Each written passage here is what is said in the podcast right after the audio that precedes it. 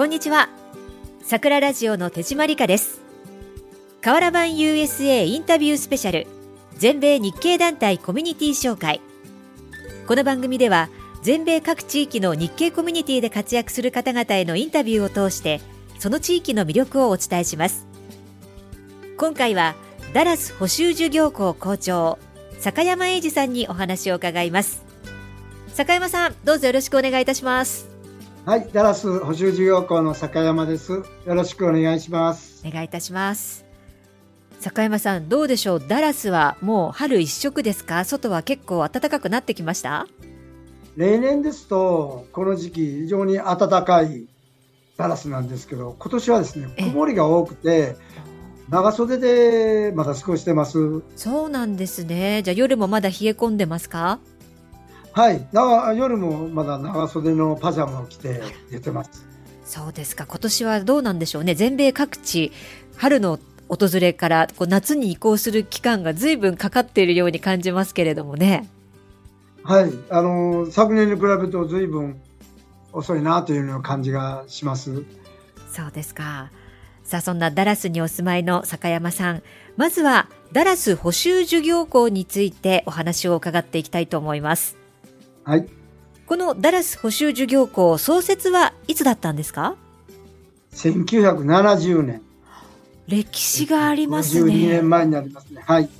創設のきっかけはどんなことだったんでしょうか？始めてきた時は小学部15人。教員が1名でですね、あのその時はダラス日本語補習教師ということで、ええ、アメリカに来た子どもたちが日本に帰った時に日本語は困らないように日本語の勉強をする学校として始まりました。はい、それが1970年に創設と。はい、そうです。まあ、当時はその小学部15名で教員が1名ということでしたけど、はい、現在は生徒の数はどれぐらい増えたんでしょう？今日現在で582名。えー、あの転入転出が多いですので、年間通して約600名ぐらい、600名前後ですね。はい、増えましたね。増えました。すごいですね。やっぱりあの、今、ダラスって結構こう、日系人、日本人から注目されているエリアなので、最近こうガッと増えてきてるんじゃないですか？そうなんですよ。企業もたくさん入ってきてですね、ええ、税金が安かったり物価が安かったりしてますので特にあのトヨタさんが来てから一気に増えました。え、そうですよねということはますますこの補修授業校の需要が高まってくると思うんですけれども学校ではどんなカリキュラムを使っていらっしゃるんですか？はい学校でですね国語算数数学そして社会科をやってます。これはあの日本の学校と同じようになスピードで同じような進度で1年を通して授業を行っているんですか？スピードはですね週に1回ですのですごく早いです日本の教科書を使ってますので、ええ、日本が5日間でやるところ1日でやるで国語と算数については、まあ、2時間ですのでね、え、それぐらいのスピードをかなりスピードを上げてやってますそうですか。子供たちも頑張ってますね。はい。では、授業とは別に年間を通していろいろな行事があると思います。どんな行事を開催されてますか？日本と同じような行事としては入学式、卒業式、それで運動会があります。はい、からあの卒業式の時は卒業生を送る会とか、ええ、楽しい会ですね。そういうのをやってます。運動会は盛り上がるんじゃないですか？はい、盛り上がります。で、去年コロナで3年ぶりにしたんですけど、もうすごく盛り上がりました。そうですか、子どもたちも嬉しかったでしょうね、3年ぶりとなるとね。はい、保護者の方も大変喜んでいただいて、ええ、そうでしたか。かさあそれではこのダラス補修授業校らしい取り組みというのが他校と違う取り組みなどがありましたら教えていただけますか。日本の教科書授業だけではなくダラスだからできることを今年もやろうとということで、次回からの中でですね、ダラスの水道の仕組みはどうなっているだろうか、ダラスの企業さんに学校に来ていただいて、話を聞くとか、そういうことを入れていこうというふうにしてます。コロナが終わったので in person でできることが増えましたから、そういった人と会う人とこうコミュニケーションを取るような機会も取り入れることができますよね。はい、そうですね。あの、非常にやりやすくなりました。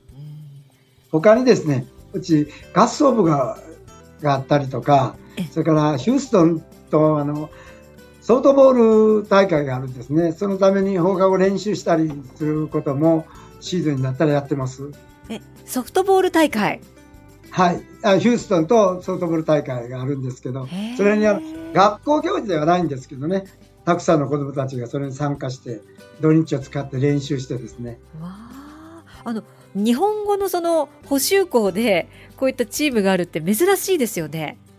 そうですね。うちのヒューストンはありますけどね。それも小学部、男子、女子、中学部、高等部ってチームがあってですね。もう一日ヒューストンのチームと大会やるんですね。すごい楽しいですよ。うわこれはいいですね。なんかまたこう、はい、みんなで団結する感じでこう一致団結できていいですね。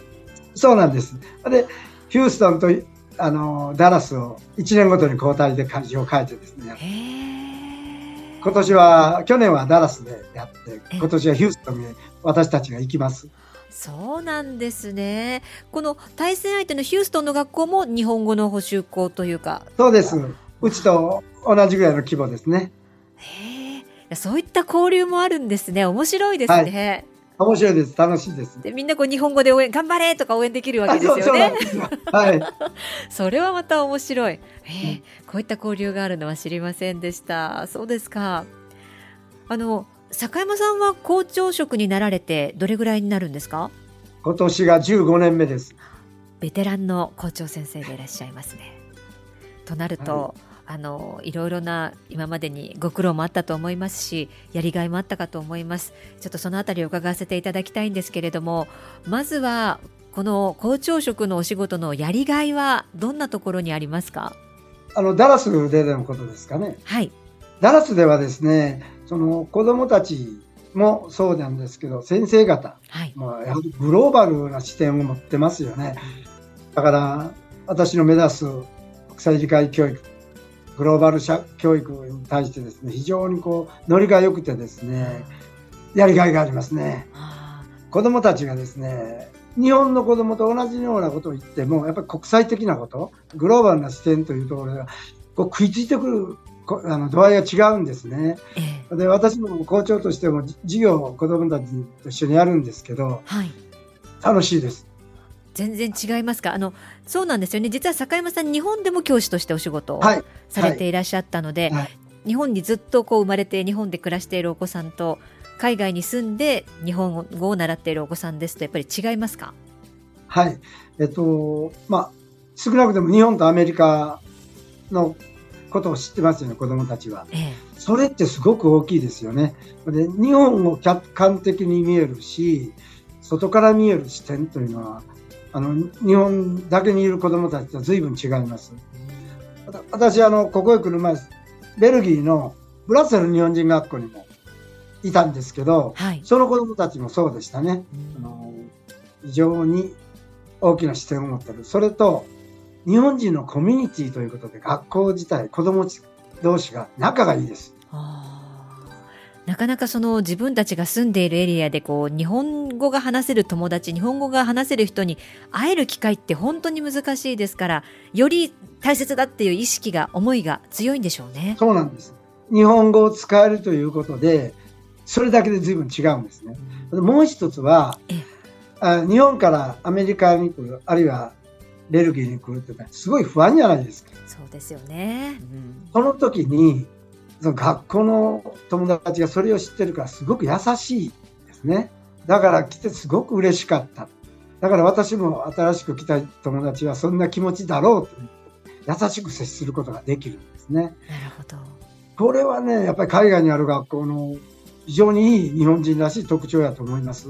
そうですね。それはその海外で住むという経験がないとなかなかそういう思いにもならないですもんね。はい、ええ、はい。今ねすごく前向きなお話を伺いましたけれども逆に15年間ね、えー、校長職をやってらしてこういうところが大変なんですよ っていうお話はありますか？15年というのは日本でも11年。ベルギーで2年、はい、でダラスで2年目です、はい、もうずっと校長先生という職についていらっしゃいますけれども、はい。おそらくそれぞれの場所で苦労した点っていうのは違うかもしれませんねそれぞれ。そうですね。あまり苦労は感じないんですけどね。すごく楽しく、あわの、あやってきたんですけど、えやはりこう、まあ、ダラスだけにで言えばですね、あの土曜日だけしかないありませんので、非常に時間がないというのが一番の悩みです、こちらで。いろんな行事とか、授業でもこんなことやってみたらみたいなというのがあるんですけど、なかなかそれができないというのが、ええあの今の悩みではあります。えで日本の時はやはりコロナでしたね。コロナの時に子どもたちをどんどん外に出してあげたいな。高知の田舎の学校にいたんですけど、地域のちょっと振り回りもさせたいなとかいうこともありましたけど、それができなかったとことが、校長として非常に申し訳なかったし、うんいろいろ苦しかったところがあります。大変な時期でしたね。そう、そう、えっ、と、私いろいろと経験がありまして、はい教師になるまでに会社員もしましたし、青年海外協力隊ということで、パパニューギニアにも行ってましたし、いろんな経験をしてから、教師の道に進みました。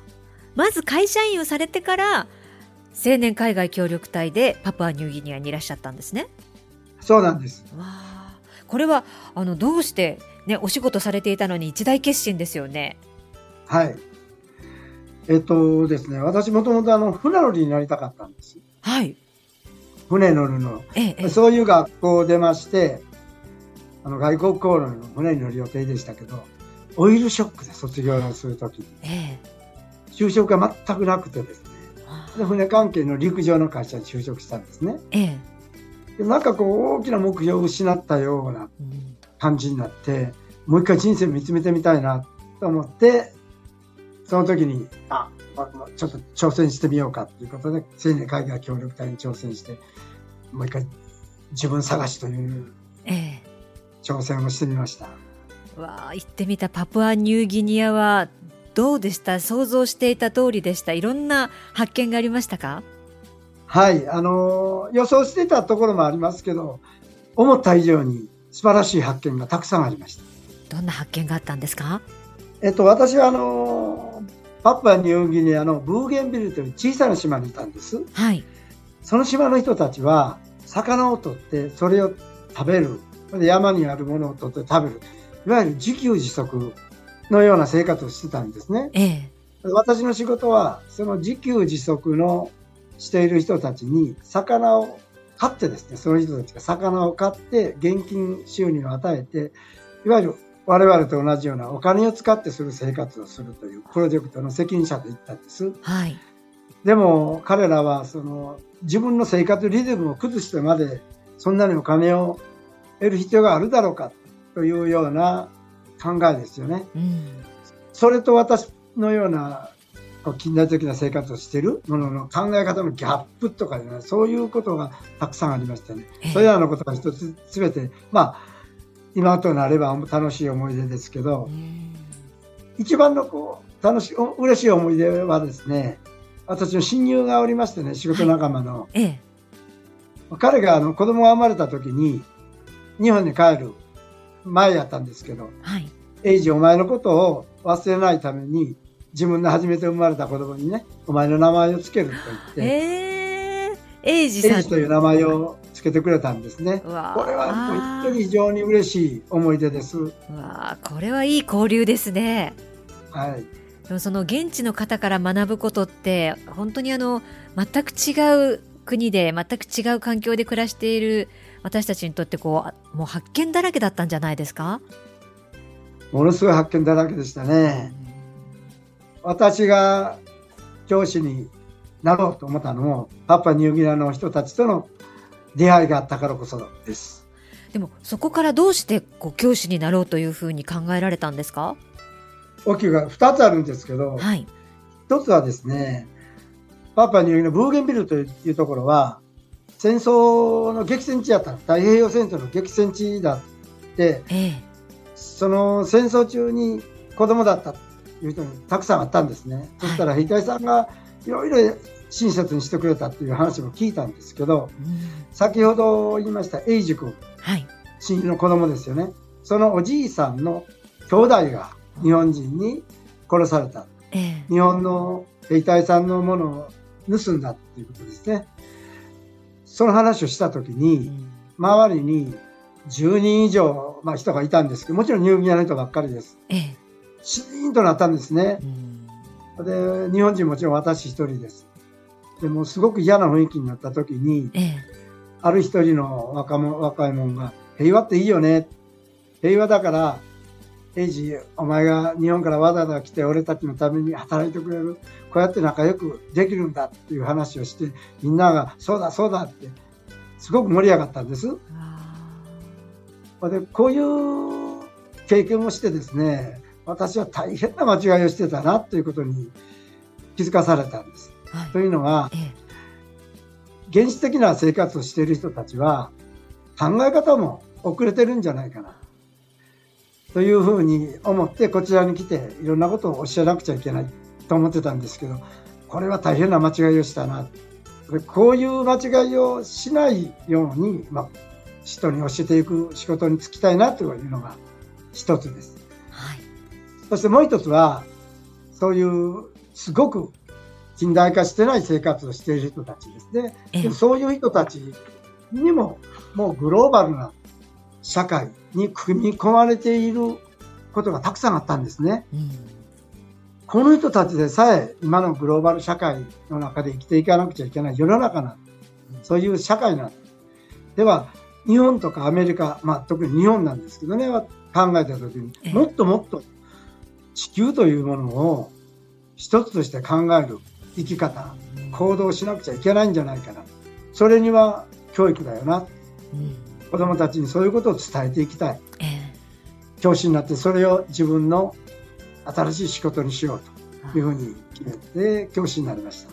そうだったんですねそのグローバルな社会にグローバルな地球にみんなが生きているっていうことを伝えるはい。子供たちに、日本でもずっと言ってるんですけど、テーマは地球人になろうよっていう。地球人すごくこう本当にワールドワイドな言葉ですねはい。あの、足元を見つめ、まあ田舎大好きなんですけどね、田舎の足元を見つめながら、それで、世界に出るだけは地球人じゃなくて、高知の小さな田舎にいても、世界のことを考えながら、田舎で暮らしていくっていうのはすごく大事なことだと思うんですね。うんまあ、そういう世界に私たちは住んでるんですよね、今。そうですね、うんはい。あえて外に出ていかなくてもそれを感じたりそれを実践することはどこに住んでいてもできますもんねはい。それをしたくて、コーチの、コーチにこだわってコーチの教師になったんですけどね。そうでしたかそこでコーチの生徒さんに教えられてそして今度海外に出られてやっぱりそこでも同じようにお子さんたちに同じ信念を通して教えていらっしゃるはい。そうなんです。ダラダラス、はい、あるいはブラッセルで教えたら、やはり日本にいる子供たちより、すごくいいですね。あの、ノリがいいというか、ええこっちの言ったことが染み込んでいくような理解を示してくれます。これがやっぱり海外にいて経験をすることの大事さだなというふうに感じますね。こちらに来て教えていると。この共感する温度が違うんじゃないですか？やっぱりこそう感じるものが多いんじゃないでしょうか？ね海外で暮らしている日本の子供の方が。これはね、子供たちにとって大きな財産だと思いますよ。そうですね。だから、それを気づいてるか気づいてないかすごく大事なことなんですけどね。我々はそれに気づいて、やっぱり意識的にそこを子供たちに伸ばしていってやるということは大事なことだと思います。そういったことをその日本語という言語を教えるだけではなくてそういう考えも伝えていくっていうことがはい。とても大切ですよね。ええ。大事だと思います。